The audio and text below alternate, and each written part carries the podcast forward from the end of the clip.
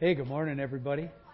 And uh, so we've moved into the season. Um, we just finished our series on all last week, and we're moving into our new series this week called Realms of Glory.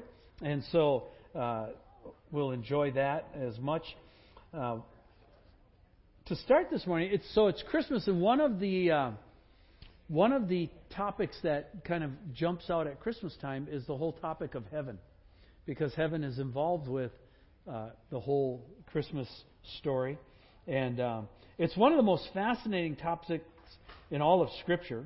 It as I mentioned, it figures prominently in the Christmas story, and it also uh, is a major topic in both the Old and New Testament. So we're going to look at that this morning. So before we do, let's pray and seek the Lord, and then we'll go from there. Father, as we've come this morning to gather before you, ask for your favor in understanding. Uh, we're talking about something here that is really in your wheelhouse, and we know about it, but we've not been there. And so we ask for your favor to validate some of these things that we know uh, you say from your word, and we seek you this morning. We get a really good picture as we head into the Christmas season. Keep our eyes on you, and we pray this in your name. Amen. All right. So, this is the best picture Margaret could come up with for heaven, which I think is a good one. When you think of heaven, what do you think of? You know, the idea has captured um, the thoughts and imaginations of man all through the ages. Questions like Is it real? Uh, where is it? Uh, what's it like? Where does the idea come from? Right? All those kind of questions that you wrestle with. And of course, if uh, you've had uh, a family member pass, like uh, Pam and I have, and we know we're not the only ones that a lot of us are at that stage of life where a loved one passes, heaven becomes a really prominent topic, right? It suddenly is on your thoughts and on your heart quite a bit. So let's start with the basics, right? When you think of God, where do you think of Him being? Right? Think about that for a second. When you think of God, where do you think of Him being? And I would suggest that the most basic answer that comes to most of us is this one Our Father, who art in heaven. Right? When we think of God, we think of heaven because that is the place where God resides. As a matter of fact, it says that following that, hallowed be thy name, right? Holy, honored uh, would be your name. Uh, when you uh, think of heaven, what makes heaven great is that God is there. It's not the stuff of heaven, it's the person of heaven. It is the fact that the person is so amazing, you hardly know the stuff around it. And we don't often think of that, but uh, here's one of the ways to picture it. The things we think are most precious down here, right? Gold and silver, diamonds, precious stones, those are used for building materials in heaven. Okay? Just read Revelation 21 and watch the city, and it describes the splendor of the city, but the city's built out of stuff that we would use for rings or precious things. That's the building material. So it really is a, a most amazing place. Let's just take a stroll. If you'd go with me, we'll walk through the scripture this morning and see the impression that's laid out for heaven. So if we start and we go back to the beginning, in Genesis 1, what we find out is that God created the heavens and the earth. That uh, God is the creator of all that we see. He's the creator of heaven, He's the creator of earth. And not only that, but in Genesis 14:22, there's a different title given to this. It says that God is the possessor of heaven and earth. In other words, He's the owner. He, he resides there. He possesses those. Those are things that he owns. So he's the creator, he's the possessor. And then Jeremiah 23 tells us that God fills heaven and earth. So often when we say, well, where's God? The answer is he's not somewhere far away. The answer is he's right here. Right? He's where he's always been. He fills his creation. God is spirit, and he's not limited to a body like we are. And so God is the creator of heaven and earth. God's the possessor of heaven and earth, and God is uh, God fills heaven and earth. First Kings tells us this was at the dedication of the Temple of Solomon that it is the dwelling place of God. So just like this morning you got in your car, you were at an address.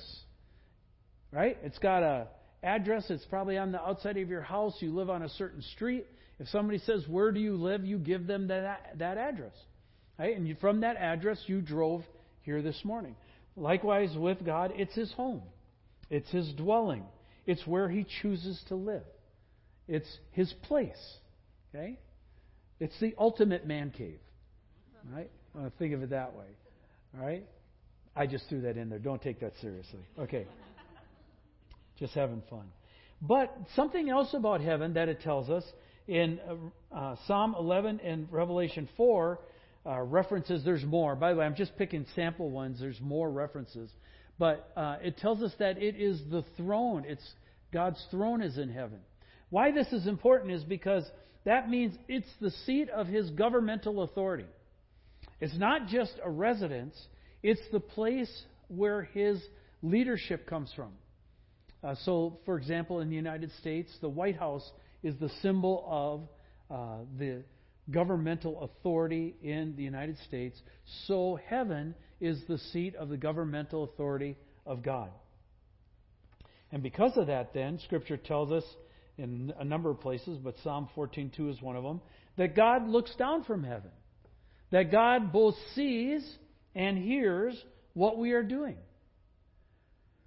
That God can discern the thoughts and intentions of our heart. Right? You ever have somebody say something to you and you say to yourself, wonder why they're really saying that to me? Right? And uh, God doesn't have that problem. Okay? He can discern the thoughts and intentions of our heart. And that's one of the that's one of the more scary things about Scripture is that when it comes to uh, the end times, when it comes to the judgment, uh, when we have courts of law and we have juries, we hope the jury does the best possible uh, job of assessing the evidence given and making a right verdict. God will not have that problem because He will have all the evidence in front of Him. Nothing will be hidden. And He will even know the thoughts and intentions of the hearts of us as people while we did that stuff. Now, that should send a shiver through us. Right? Unless you've lived a perfect life, that should cause you to pause right there and go, uh oh. Right? So, it, it's an awesome place. Not only does he look down from heaven, but Psalm 20 tells us that he speaks or answers from heaven. Uh, a number of places in the New Testament, people heard a voice from heaven talking, saying, This is my beloved Son in whom I am well pleased. Listen to him. Right? And so God speaks and answers from heaven. And that's why Ecclesiastes gives us this little word of advice. It says, Be not rash with your mouth. Rash means flapping lips, not thinking, right? Just open mouth and let it go. Be not rash with your mouth, nor let your heart be hasty to utter a word before God. For God is in heaven, and you are on earth, and therefore let your words be few. What it's saying there is stop, contemplate, think about who you're actually talking to. And nine times out of ten, uh, it isn't so much what we're saying, it's the way we're saying what we're saying, the tone of it, right? You can say, I love you in some really bad ways if you have the wrong tone. Now, on the other hand, if you're saying it with the right tone, you can say it really wrongly, like most guys do when they try to get engaged, and it still comes out right. Right? And so that's Ecclesiastes is encouraging us watch our words when it comes to heaven because heaven knows and heaven listens and heaven gets it. So let's look at some things about heaven. So heaven is uh, I pulled some of these things, and actually, Steve Doten, our elder, brought up one that uh, I think is going to be really a good one, too. But first of all, it's radiant with light. Radiant with light and color.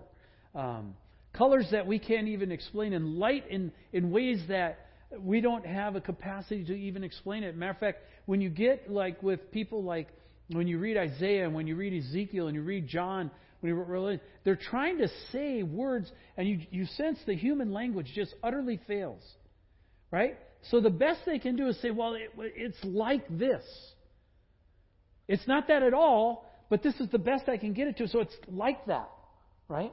And, and they, they're trying to describe lights and colors and sounds that have no, no common ground here on this level. And, and they talk about how overwhelming it is. And, and they talk about um, the brilliance of it. Uh, many of us, uh, illustration this fall, we right had an incredible fall this year where the leaves were just uh, amazing. And one person told me that's because in summer, when we have a really hot, dry summer, the chlorophyll in the leaves thickens because it tries to stop evaporation, so that when the leaves then do turn color, uh, they turn iridescent. And we had just uh, iridescent oranges and reds and yellows. And as some of you watched when the sun came through the leaves, just like, whoa, right? Okay, it, it's talking about colors that um, heaven will be just filled with that kind of color and light. Also, heaven is filled with music, sound, language, and singing. It, it's a very wonderful place, or all kinds of stuff. Now, heaven can be silent. But it also can be filled with sound and filled with light and filled with music. Okay? Understand music comes from the heart of God. Understand Satan tried to steal that. And understand God's going to replace it back with his stuff. And so we will have music like we have never known when we're in heaven. Also, Scripture tells us, uh, Revelations 21 is, is a place here where uh, heaven is holy and pure. If you look in that verse in Revelation, it talks about the white robes, right, and the, the setting in heaven, and that it, it's um, the way I would say it, it's not it's not contaminated.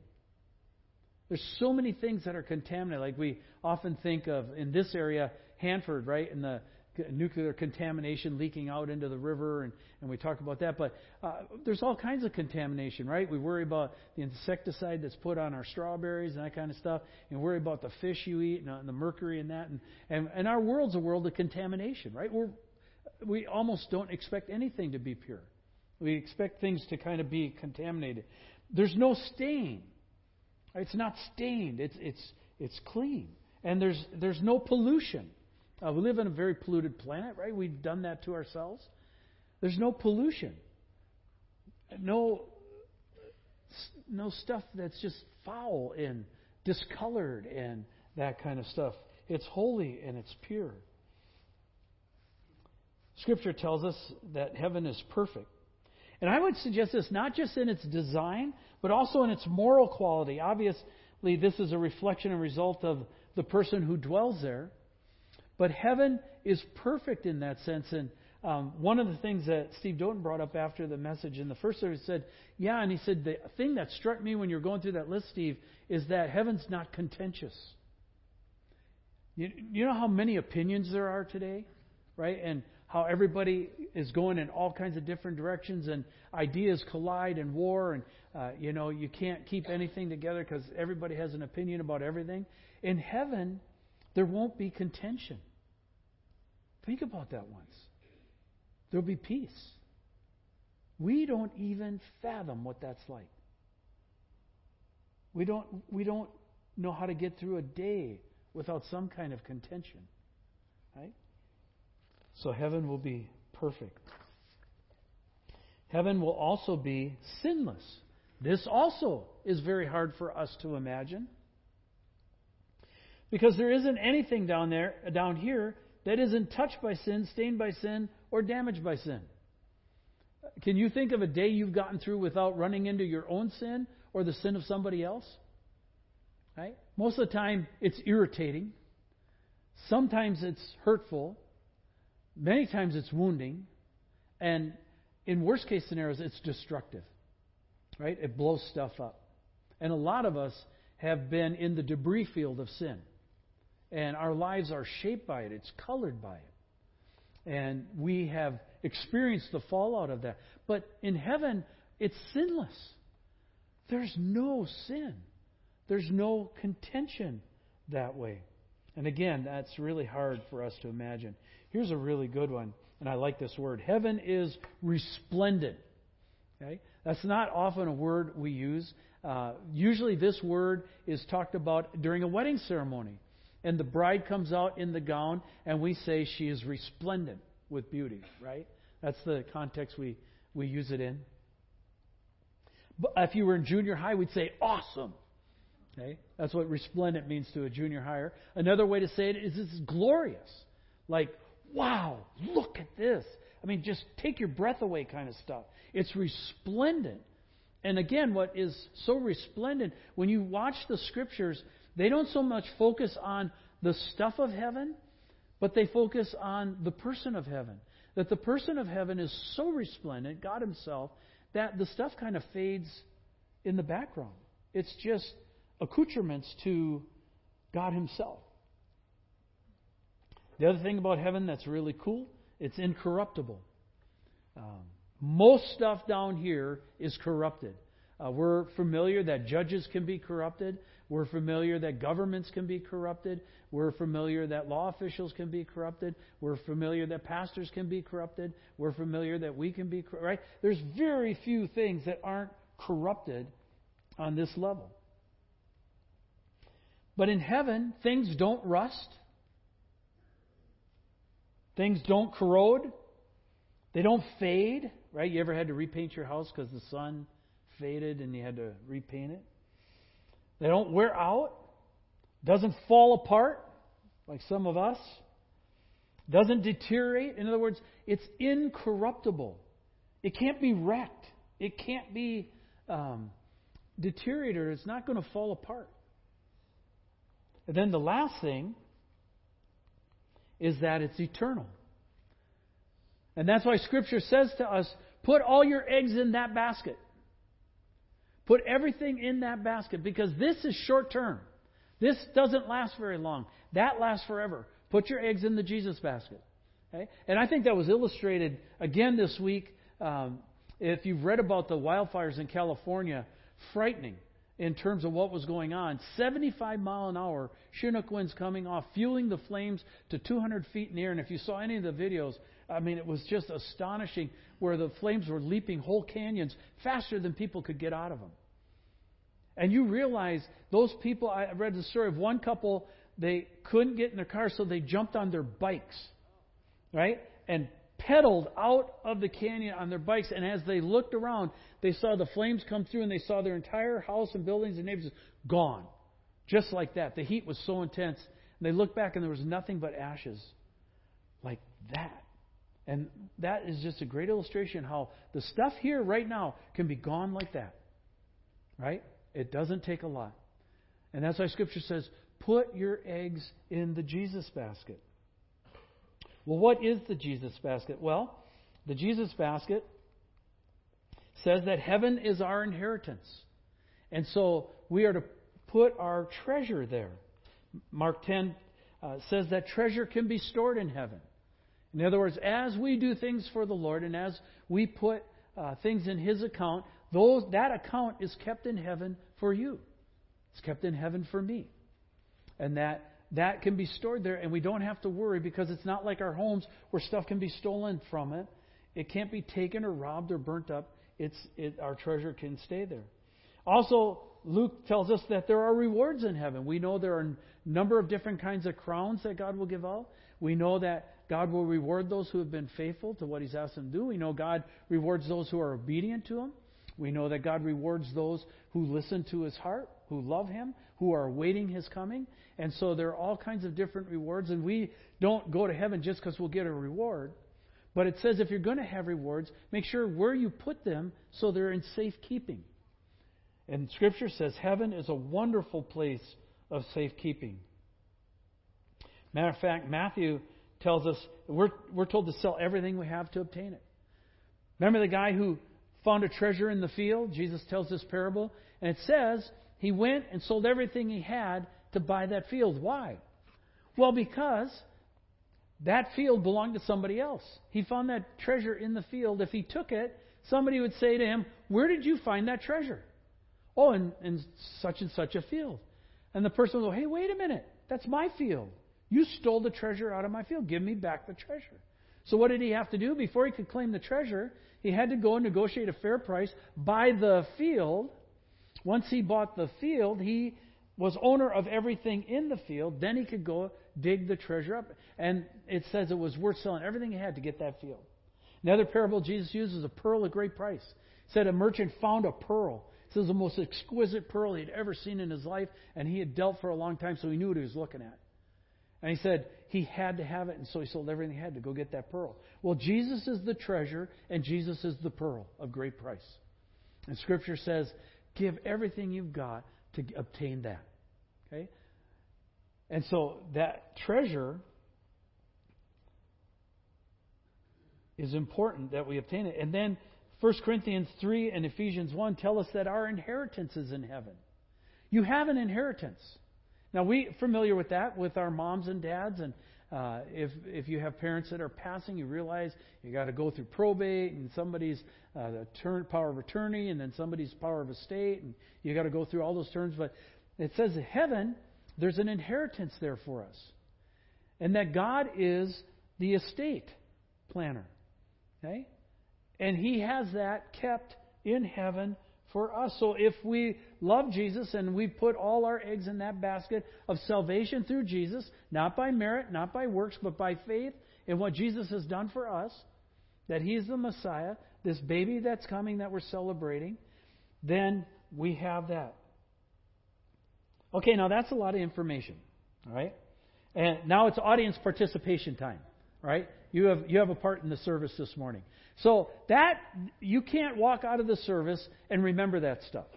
You, you'll get to the doors and somebody say, "What was the message about?" Um, it was a list of stuff. I can't quite remember, but it was really good, Steve.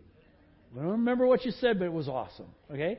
So I wanted to try and give you a little mnemonic device that might be able to help you remember the stuff we've covered and get your thoughts thinking on that. So uh, you're going to have this little tool. So this is a little chorus, and we have a guy's part and we have a girl's part. All right, and so we'll start with the guys. So it, it's a little uh, chorus, and it goes like this: Heaven is a wonderful place filled with glory and grace. I want to see my Savior's face. Heaven is a wonderful place. I want to go there. All right, so guys. We need your man voice, all right? This is not falsetto, John. Cut it out. Done. This is Johnny Cash down there, baritone, low register, okay? Be a guy, all right? And we're gonna we're gonna get the guys part down first, all right? So guys, are you ready? Here we go. Heaven is a wonderful place filled with glory and grace. I want to see my Savior's face. Heaven is a wonderful place. I want to go there. Awesome. Good. Ladies, give them a hand. Okay. Good job, guys.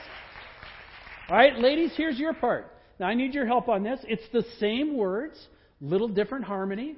All right. And I can't sing it as high as you. So we got a problem. So I need your help. But, but your part goes like this. Heaven is a wonderful place filled with glory and grace. I want to see my Savior's face. Heaven is a wonderful place. I want to go there. Ready? So, ladies, here we go. Heaven is a wonderful place. Get up there high. Filled with glory and grace. I want to see my Savior's face. Heaven is a wonderful place. All right, got that? Okay, very good, guys. Give the ladies a hand.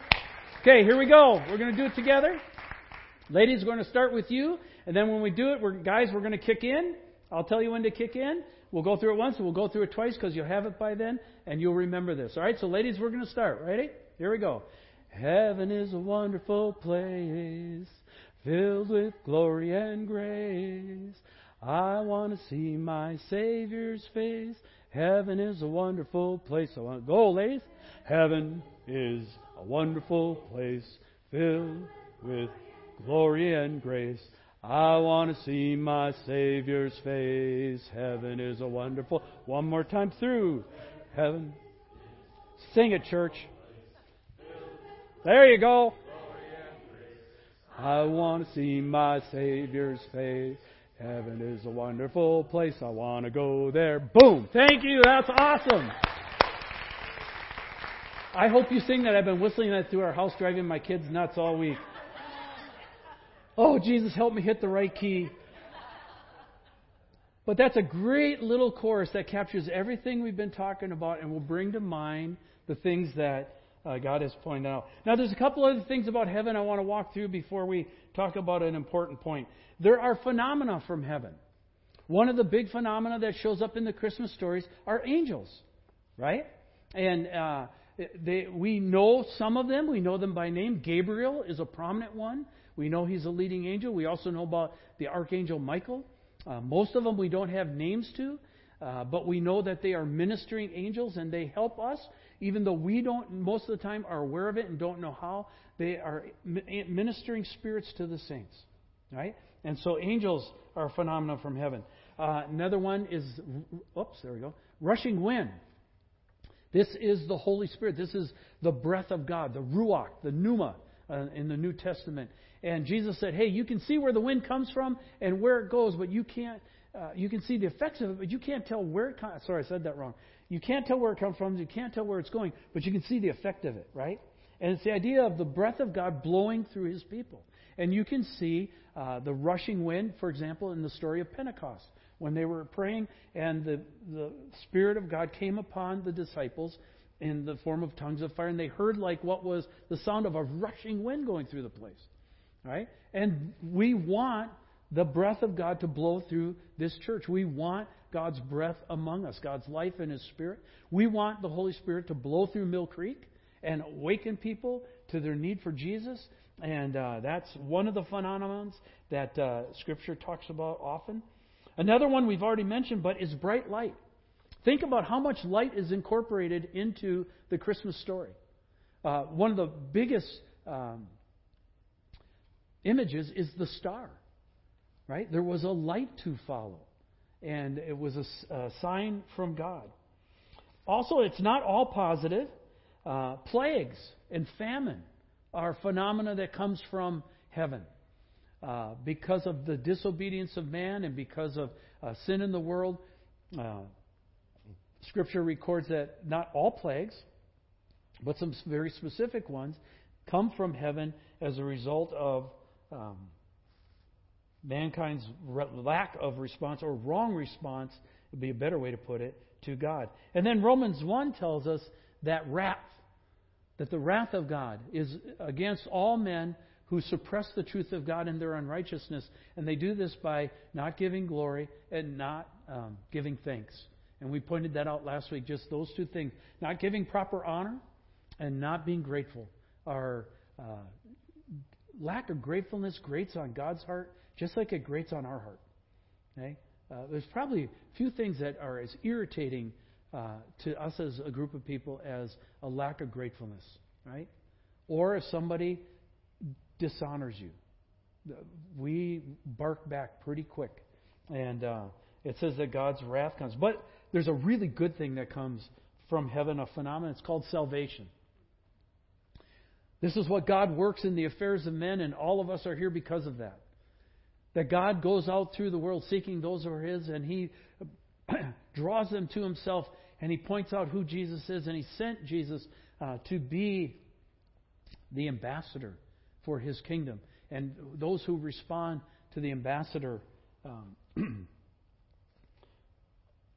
through faith are saved. And it's an one of the most amazing things that salvation would come from heaven. Think about that. We often, if you've watched any of the superhero movies, right? Like they're all out now, and and they have been out, the Justice League and all that stuff. And it's we will create our own salvation. We'll save ourselves. We're not going to save ourselves. We need a savior. We need somebody who can pay the price for our sins. And Scripture says God has done that in the phenomenon of, and here's where I think he's absolute genius: a baby. Is that who you would have picked to be your rescuer? A baby? No, usually we think of rescuing babies, right? It's not the other way around. But I think God is brilliant because there's nothing more adorable and more attractive than a baby. Uh, when Pam's mom was struggling, uh, she was really having a tough time. And when people get to that stage, right, they they they have a hard time just seeing what's going on in the room or anything or responding. And my nephew Ryan and and, um, and his wife Macy uh, came up with their brand new baby son Aaron. And you should have saw the change in that room when they walked in that room with that baby. She sprung up on that bed and she started smiling and cooing and talking, and that baby rejuvenated her like.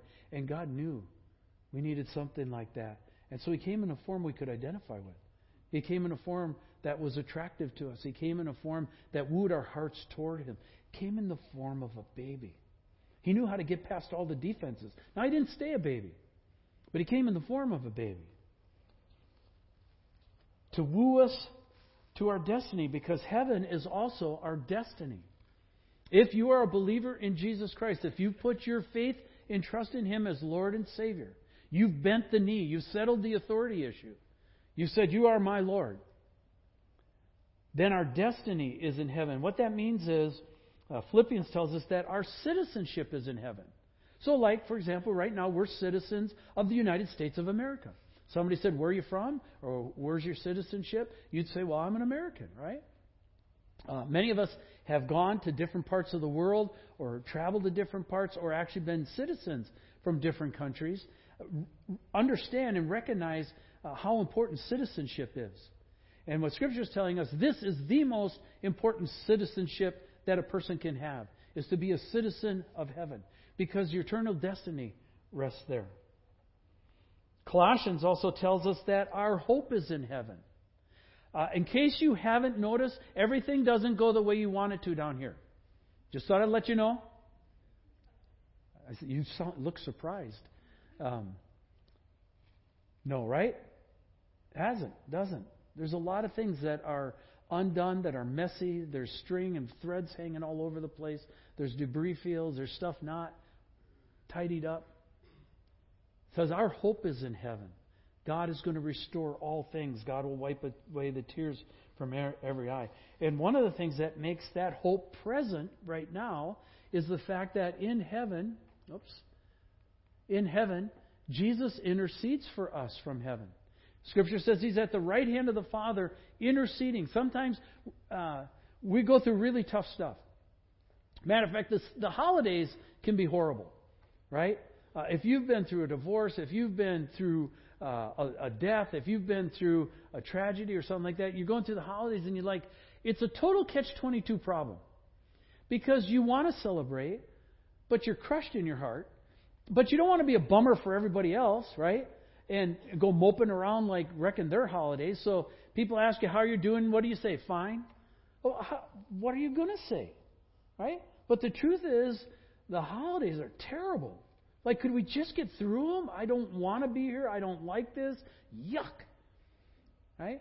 And so it, it's a, it's a really tough, tough deal. What you need to know if you're in that tough place Jesus is interceding for you right now. That means he's praying for you. That means he's talking to the Father about you. It means he knows you. Yes, you. You and me. And a lot of others. He knows. And he's interceding. That gives tremendous hope. And not only does he intercede, but he mediates from heaven. And mediation means when there's two uh, opposing parties that cannot agree on a solution, you bring in a mediator. And the mediator comes in and resolves the dispute. This is where I think the idea that there's going to be no contention in heaven is a, a marvelous thing. Jesus won't need to mediate in heaven because it'll work the way it's supposed to. But down here, it doesn't work the way it's supposed to, so he mediates for us. And right now, if you're looking at your situation and you're saying, yeah, it doesn't look like much is happening, he could mediate a little harder, um, most of the time, that's because in the present moment, stuff looks like mud. But if you look five years ago and look back at things, you can see his fingerprints all over it, right? And what that means is this his fingerprints are over it right now as much as what you can see in the past. It's just you're stuck in the present and you can't see how he's mediating. But he's going to work all things for good in spite of the mud in your life right now. And if you're here this morning and you're just sucking wind and trying to figure out how you're going to make it through one more holiday, let me give this good word for you. Jesus is with you. You're not alone. He mediates and He's interceding for you. And then here is the last part uh, heaven is also the launching pad for Jesus' return. Uh, Pam's brother, Rich, is totally into uh, NASA and the Apollo thing, and, and so he actually went down to Cape Canaveral and watched one of the rockets launch. And uh, many of us have been to Florida and seen Cape Canaveral, and you go, yeah, that's that's it. That's where it happened. That's where they took off to go to the moon, right? And there's kind of a buzz about that. Well, heaven is a launching pad also. It's a launching pad for Jesus' return. And so, Second Thessalonians tells us that Jesus will be revealed from heaven. Back in the day when this was written, they had no clue how that was possible. Now, us in the 21st century, realizing with iPhones and computers and uh, you know jumbotrons and all, we kind of get a picture of how that could happen, how something could be revealed. Some of you uh, have Christmas parties going for your company, right? And usually in a company Christmas party, the boss there's a moment in the party where everything stops and the boss gives the big reveal. And everybody goes, What's the big reveal this year? What's going to. Okay? It says Jesus is going to be revealed. The big reveal from heaven is going to be Jesus. The second thing is that not only will he be revealed, but he'll descend. That he will come from heaven. And everybody will be able to see his approach. As a matter of fact, Matthew 24 says that the whole world will see his return. That Jesus said, just like lightning flashes from the east and goes into the west, so will the coming of the Son of Man be. That it will be a world response. Revelation then says this. This is one of the most frightening verses in the Bible. It says, He will tread, this Jesus, will tread the winepress of the fury of the wrath of God Almighty. That is one of the most frightening verses in the Bible. Because when Jesus comes back, he's not coming back as a baby. He's coming back as the King of Kings and the Lord of Lords. He's coming back as the commander of God's armies. He's coming back as the judge. And as I mentioned before, all of our stuff is known and laid out to Him. That's why it makes total sense to go to Him and ask for mercy. If you understand that kind of judgment, if you understand there's absolutely nothing you can. Many of us are pretty good at conning, right? We're pretty good at manipulating. We're pretty good at working it the way we want to go. That won't work. All those human skills that we've used through our life to get by won't work in heaven. And it says that God, for those who are opposed to him, he will tread the winepress of the fury of the wrath of God Almighty. That's why Scripture says, Today, if you hear his voice, don't harden your hearts. Give your life to the Lord. How do you do that? You simply say, Jesus, I recognize I'm on the wrong side of that line. And the only way for me to get on the right side of the line into your kingdom is to ask you into my heart and ask you to forgive my sins. I also recognize I have an authority issue. That if I'm going to place my faith in you, there can't be two gods. There can't be me, God, and you, God. I make a great me, I make a lousy Jesus. I need to submit to your authority. By faith, I want to do that. I want to let you be the king. If you need to cross that line, I want to encourage you to do that. And I want to encourage you to come and talk to one of us. Talk to a friend, talk to an elder, let us know, and we'll work with you and we'll help you. And then, lastly, it says that heaven's going to be something pretty spectacular because we often think of going to heaven, right? And it says those who die before the Lord comes back are in the rest of God.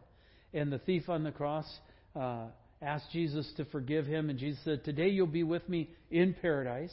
So there's that aspect of it. But God's going to redo the whole thing. It says the whole thing's going to go away like a scroll rolled up, and God is going to recreate the heavens and the earth. And a matter of fact, uh, this will be heaven. God's going to redo the whole thing. If you read Revelation 21, a city, an amazing city, comes down here, and this becomes the place. And that temple, which is enormously huge, doesn't need lights. Why? Because God's the light of that city. And that city is going to be on this planet. This planet, we're going to talk about the realm of this planet next week. And uh, talking about realms of glory. And we're going to talk about our, our planet Earth here. But for now, the idea Jesus is going to create a new heaven and a new earth. Why is all that important? Well, here's why that's important Jesus is the ambassador from heaven. Let's read the, this is John chapter 12. I spent about 45 minutes on these verses this week just meditating on it. It says Jesus is in the temple. They're finding fault with him. They're critical of him.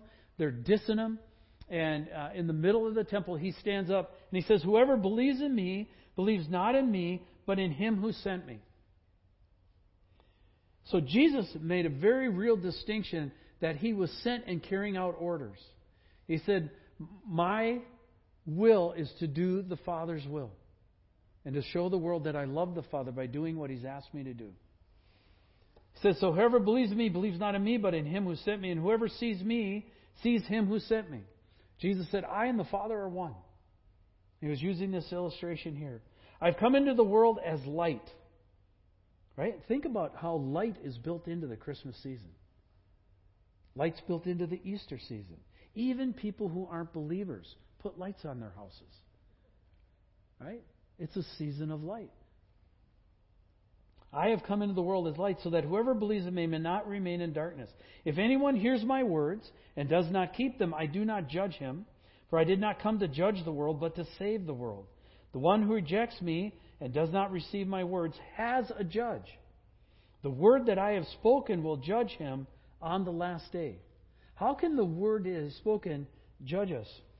Well, if you continue in that passage, it says, For I have not spoken on my own authority, but the Father who sent me has himself given me a commandment what to say and what to speak. In other words, Jesus is saying this if you want to know God, you've got to come through me. If you love God, then you'll love me. If you love if you don't love me, then you don't love God. It's that simple. Because I and the Father are one. I have carried out his commandment. Because he told me what to do and what to say. What's he saying there? Really critical, really critical equation. He is an ambassador from heaven. Matter of fact, he's the ambassador from heaven. Uh, we have ambassadors. We're familiar with that concept. As a country, we're the United States of America. We send ambassadors to different countries.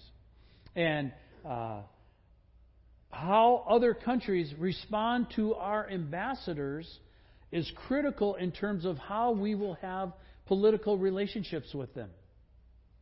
If they are treated right, if they're held in honor, uh, if they're welcomed warmly, um, we have good relations with that country. On the other hand, if we're rude to the ambassador, if we treat them poorly, if we don't listen to what they're saying and that kind of stuff, then the tendency is we usually will have very bad relationship with that country. Right? What Scripture is saying is this works on the heaven level as well. There was an ambassador who came. His name is Jesus. He came as the baby. He'll come back as the king. And he came as an ambassador to tell us about heaven and to tell us about his Father and to tell us about eternal life. That's what Christmas is all about. The ambassador has come. As I said, brilliant. Came as a baby, right? Very attractive. But Jesus said this God gave me what to say and what to speak, and I know that his commandment is eternal life. What I say, therefore, I say as the Father has told me. And what does the Father say about the Son? Jesus? Listen to him. This is my Son, whom I love.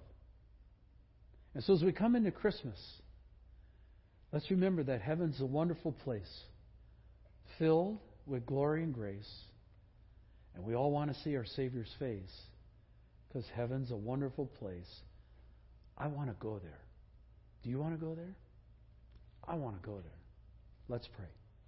Father, it's a great way to kick off the Christmas season. And as we think about this topic of heaven, we recognize it's so much bigger than anything we can put into words. And the truth is, uh, as a pastor, you feel kind of dumb because there's so much that I don't know and so much that is not experiential, that is real and vivid and alive to you right now at this moment. And the truth is, we need your help.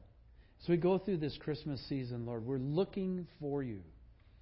We're looking for what you're doing. We're looking for ways to identify with. Would you help us with that as your children, as your sons and daughters?